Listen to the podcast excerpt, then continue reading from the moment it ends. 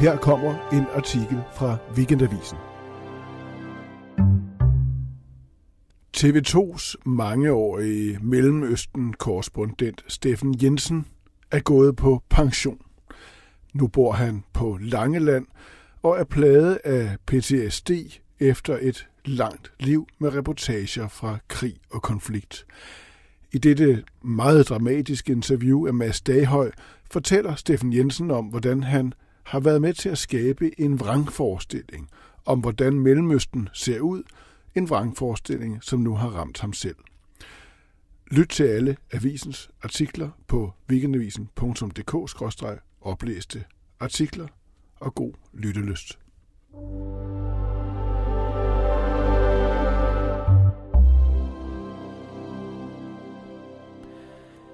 Steffen Jensen ringer i samme øjeblik, jeg står i bussen i Svendborg. Jeg er forsinket. Gå ind på stationen. En mand med mørkt skæg venter på dig. Den gamle mellemøstkorrespondent leverer instrukser, som om han gav dem over walkie-talkie i et farfuldt bjergpas i Libanon. Han tager dig med ud og drikker kaffe, mens I venter på mig. Giv straks besked, når I har fundet hinanden. Den mørkskækkede mand er Steffen Jensens søn. Jonathan på 29 slægter sin far på. Vi finder en kaffebar, og Jonathans telefon ringer. Han lytter tålmodigt til sin far og lægger på. Man mærker, at man har en far, der lider af PTSD, når han bestiller sin kaffe, som om det gælder alt, siger han og hæver stemmen. Jeg er der om tre minutter. Bestil en latte. Jeg skal have en latte. Steffen Jensen parkerer foran stationen uden at stille skiven og skitter mod os. På afstand så ligner han sig selv med kortærmet, løs skjorte, fuldskæg og beige kasket. Da han sætter sig, ser jeg det røde i øjnene. Natten var hård. Søvnen lå vente på sig til klokken 6 i morges. Han vågnede først, da Jonathan ringede for en time siden for at minde ham om vores aftale. Lige der troede han, at den var gal igen. Søndens stemme lød underligt grødet i røret, og Steffen Jensen måtte ud og gøre grimasser foran spejlet for at sikre sig, at ansigtets højre side ikke hang livløst, ligesom for to år siden, da han fik en blodprop i hjernen. For den 67-årige forhandværende mellemøstkorrespondent for TV2 gennem mere end tre årtier, er verden kommet væltende med ekstra styrke, siden han holdt op med at dække den. Nætterne i huset på Langeland er de værste. Maritne sur kraft af samme minder. En gang i Libanon pakkede de lin i en container med is som fisk i en kutterlast, fordi ligehuset var overfyldt. I Irak stod kvinder på kanten af massegrave og ledte efter deres mænd. Jeg vil ikke sige, at jeg ender med at drikke mig småfuld i nat, siger Steffen Jensen. Jeg tager et par store gin og tonic. Ja, og en stor whisky og sådan noget. Så håber jeg, at det gør mig lidt træt. Og så bliver klokken altså seks, før jeg faldt i søvn. Det har vist sig sværere at holde sig i live på Langeland end i Libanon. Steffen Jensen gik på pension fra TV2 i februar. Jeg vil ikke påstå, at jeg har fod på det, siger han. Vi henter fiskefiléer og øl og kører over Langelandsbroen, mens Sydfyn skrumper i bagspejlet. Vi når frem til hans gule bindingsværkshus og sætter os på terrassen. Haven løber ud i en eng, hvor vilde hestegræsser og to gamle egetræer med kroner som blomkåltroner. For 5-6 år siden flyttede han hertil fra Jerusalem med sin israelske hustru Luli og parrets to voksne børn. For at det ikke skal være løgn, så købte vi stedet, fordi vi tænkte, at her var fredeligt og ingen fare. Da jeg var taget hertil for at gøre huset klar til, at familien skulle komme fra Israel, gik jeg ned til det første egetræ for at fotografere huset på afstand, så de kunne se, hvor dejligt vores nye hjem var. Ude ved træet blev jeg så bit af en skovflåt. Jeg anede slet ikke, at vi havde sådan noget i Danmark, siger Steffen Jensen. Borrelian brusede gennem kroppen, så huden kogte af smerte. Kolde styrtbade var det eneste, som hjalp. På nat kunne han tage seks eller syv. Med smerten kom mørke. Tanker om, at det skulle være sådan for altid overmandede ham. Steffen Jensen overvejede at begå selvmord. Men så vil min familie sidde tilbage med gælden i huset, siger han. Så jeg begyndte at tænke, at bliver jeg skudt på arbejde, hvad der er en rimelig chance for at blive, hvis man opfører sig tåbeligt, så får vi en kæmpe erstatning fra TV2. Jeg spekulerede på, hvad jeg kunne gøre for at blive skudt næste gang, jeg skulle til Irak. En slags selvmord per stedfortræder. Dengang stussede han ikke over, om den syge idé voksede ud af en dybere mental krise. Det var før han fik konstateret PTSD. Hans borrelia blev kureret, men afløst af blodproppen. Da lægerne undersøgte ham, fandt de tegn på, at han havde haft yderligere en blodprop, uden at opdage det. Steffen Jensen ser ud over engen, hvor egetræet står, og siger, I krigszonerne blev jeg ved med at overleve. 30 år i træk, uden en skramme. Der stod engang en mand lige ved siden af mig, som blev skudt. Jeg hørte kuglen smække ind i ham, og så faldt han. Hver gang jeg har været på røven, er det endt godt. Men lige pludselig mærker jeg min egen forgængelighed her på Langeland. Det er et skidt tegn, at jeg nu kender sygeplejerskernes navne på det lokale sygehus.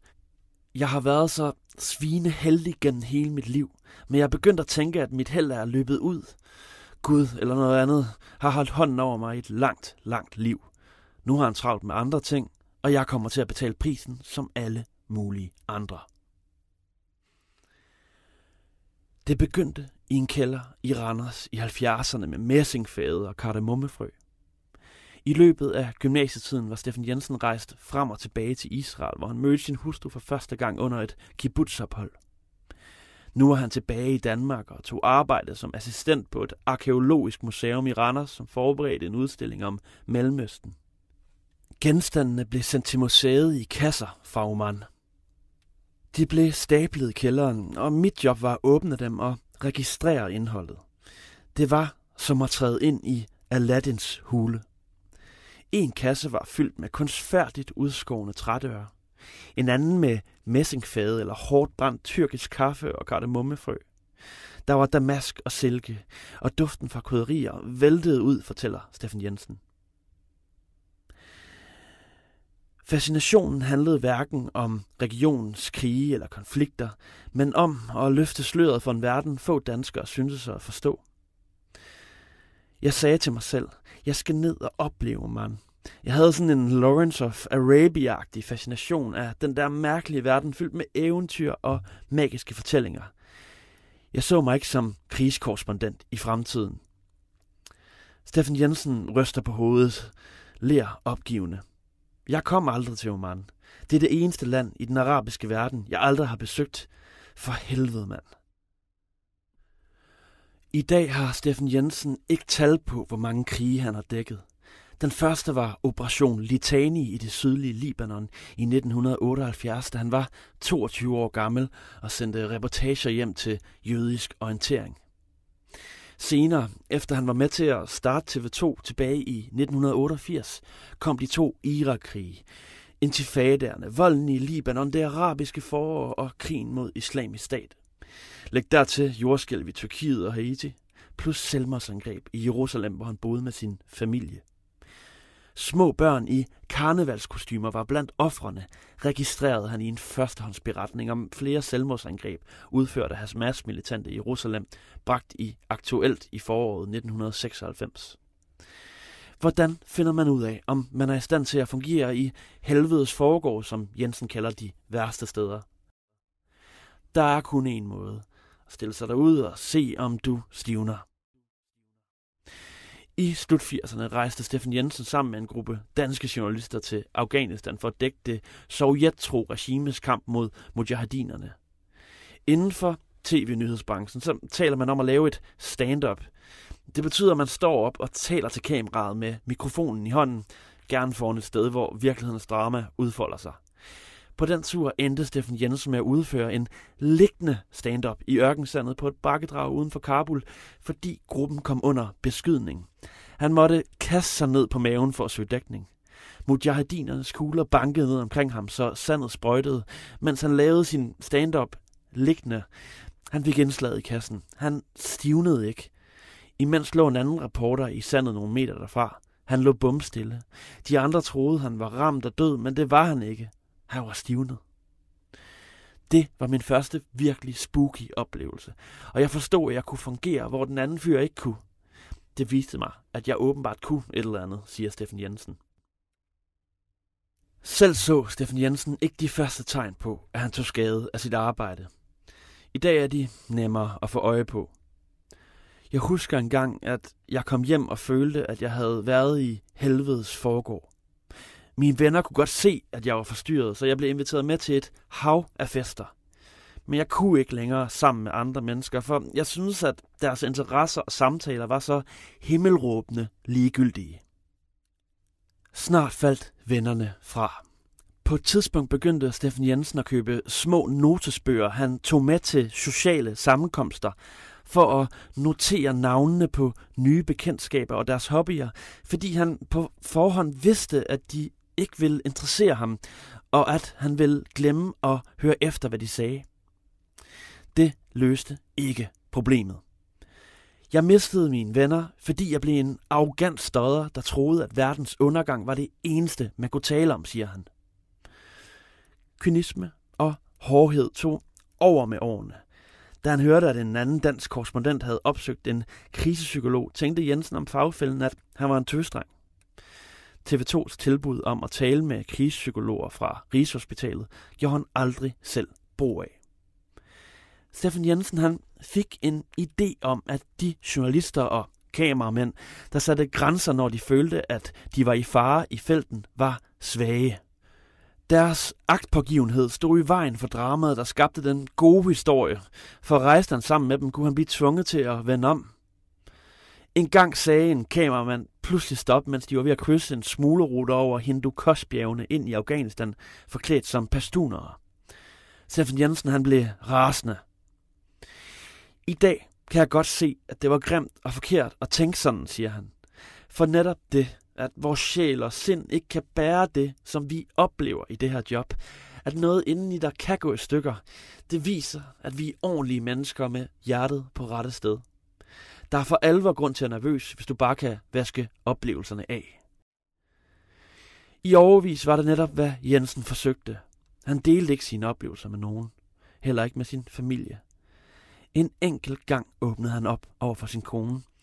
Det var efter et jordskælv i Tyrkiet tilbage i 1999, der kostede tusinder af liv. Steffen Jensen havde set børn sidde grædende på murbrokker, som deres forældre lå begravet under. Jeg brød totalt sammen, men jeg synes, det var så ydmygende, at jeg holdt op med at fortælle om det. Jeg havde brug for, at hjemmet var et sted, hvor alt det lort, jeg var marineret i på mit arbejde, ikke var. I nullerne viste tegnene på PTSD sig for alvor. En dag kørte han gennem Jordandalen og begyndte at græde. Tårne de kom ud af det blå. Så parkerede han i vejsiden og hulkede i ørkenen. Den anden Irakkrig var særlig slem. Det er virkelig sandt, at man skider i bukserne, når man er bange. Lugten af rådne lig sætter sig i overskægget og forsvinder ikke, når man går i bad. Han kunne ikke vaske oplevelserne af. Når telefonen ringede hjem i Jerusalem, får han sammen, fordi han frygtede, at det var TV2, som ringede for at sende ham ud på en ny opgave. Han fik sin kone til at tage den, fandt på undskyldninger og meldte sig syg, hvis hans dømmekraft, som var stadig mere præget af overtro og magisk tænkning, fortalte ham, at i dag var en farlig dag at tage i felten på. Alligevel så fortsatte han, for når først han kom ud i felten, så fungerede han nogenlunde. Han stivnede ikke. Under mit besøg på Langeland mærker jeg tydeligt, at Steffen Jensen er tynget, at han kæmper. Men i hans talestrøm, der for så ubenhørligt i timevis, sanser jeg en vilje, som om han gennem tale kan mønstre energien til at overskride sin situation. Er det også desperation? I løbet af dagen får han en sms fra Arbejdsmarkedets Erhvervssikring. Han venter svar i sin sag om arbejdsskadeerstatning for PTSD. For to uger siden var jeg på Ryslinge Højskole for at holde foredrag, og så faldt en sangbog ned. Det gav et smæld. Jeg får sammen, fordi jeg troede, at der blev skudt. I sidste uge lå der et dødt rådyr på vejen ved Tullebølle. Og det havde ligget der så længe, at det var begyndt at rådne. Det mindede mig om lugten lige får i jordskabszoner i varme lande. I den slags situationer bliver jeg deprimeret meget hurtigt. Når det sker, så bliver han i sengen. Et brusebad er en mindre bjergbestigning. Han forsvinder op på sit loftsværelse med gamle fotografiapparater. Hans hustru har købt ham en gammel hundelufte for at sørge for, at han kommer ud. Hvorfor fortsatte Steffen Jensen så længe? Hvorfor blev han ved? Hver gang jeg stiller ham spørgsmålet, får jeg variationer af samme svar. Fordi han var god til det. Det var et job, og han kunne udføre det. Min chefer kommunikerede hele tiden, at jeg var god til det, jeg lavede. Når jeg var hjemme og holdt foredrag, var der fulde huse. Det var en styrkelse af mit ego, så alt andet trådte i baggrunden. De senere år er alt vendt på hovedet. Det hele træder så tydeligt frem nu. Da han nærmede sig pensionalderen og rejste mere mellem Jerusalem og Langeland, fik han interesse for den danske udkant. Han læste flere års avisproduktion om udkants Danmark. Men da han selv flyttede dertil, kunne han ikke genkende virkeligheden, han havde læst om. For mig var det en diskvalifikation af medierne i Danmark. Vi fokuserede på konflikt og drama i en sådan grad, at vi skubber alt andet af banen. Som en gøgeunge, der puffer sin søsne ud af redden, siger han. Hvad tænker du om dit eget bidrag i den forbindelse, spørger jeg Steffen Jensen. Det slår mig, at jeg får telefonopkald fra folk, der bekymret fortæller, at deres datter vil rejse til Israel i et halvt år. Er det nu sikkert, spørger de. Så siger jeg til mig selv, hold kæft mand, det er da mig. Jeg har været med til at give dem den nervøsitet, fordi jeg har fortalt dem alt lortet, alt dramaet, alt konflikten, det usikre og farlige. Hvorfor har jeg ikke fortalt dem om alle de fabelagtige kunstnere, litteraturen og den skønne kultur? Jeg har været med til at skabe en vrangforestilling om, hvordan Mellemøsten ser ud. Under Mohammed-krisen rejste Steffen Jensen rundt og rapporterede for landene, hvor de demonstrerede foran danske ambassader og brændte Dannebro af. Undervejs mødte han også muslimer, der tog afstand fra demonstrationerne mod Danmark. Jeg interviewede dem og sagde til TV2, at det ikke var sort-hvidt. Alle er ikke imod os. Lad os bringe den historie. Hver aften bliver jeg spurgt i TV2 News. Er du ikke bange? Som om der løb 300 millioner vrede araber rundt med krumsabler og ledte efter mig. Til sidst fik jeg lov til at sende indslaget hjem, og jeg troede, at jeg havde været med til at give en lille smule mere balance. Nogle år senere fandt jeg ud af, at indslaget aldrig blev vist. Steffen Jensen fortæller, at hans redaktør på TV2 blev begejstret, når det så ud, som om han var i fare, eller kom til at fælde en tårer. Det skete en gang, og så ringede jeg hjem og undskyldte for, at jeg var uprofessionel. Nej, sagde de. Det er fantastisk. Folk ringer herind, og de synes, det er fantastisk, du ikke er lavet af sten. Steffen Jensen tager en tår mørk øl. Så siger han, det vil være nemmere at acceptere, at PTSD er prisen, jeg må betale for mit arbejde, hvis jeg samtidig kunne se tilbage på en karriere, hvor jeg havde gjort seerne klogere på det, jeg har dækket. Det er en høj pris at betale, at jeg kom til at lave anti-mellemøst propaganda. Det må jeg lære at leve med. Jeg fortjener ikke at gå rundt og gøre mig selv til offer. TV har haft en tendens til at gøre deres rapporter til stjerner, som ender med at blive forgiftet af stjernestatus, så de selv begynder at tro, de er vigtigere end historien, de er sendt ud for at dække. Da jeg taler med Steffen Jensen i telefon første gang, fortæller han mig om sit nye projekt. Han har sat sig for at bruge sin alderdom på at fortælle en mere nuanceret historie om Danmarks udkant. Det handler om at redde min sjæl, siger han. På terrassen spørger jeg, om ikke det kan gøres mindre dramatisk. Skal han virkelig skrive for at redde sig selv? Jeg ved ikke, om jeg kan redde min sjæl på anden vis. Jeg skal i hvert fald bruge min tid på at lave noget, der er godt og ikke ondt. Og med de ord om godt og ondt, så slutter mit interview med Steffen Jensen. Jeg hedder Mads Daghøj. Tak for at lytte med.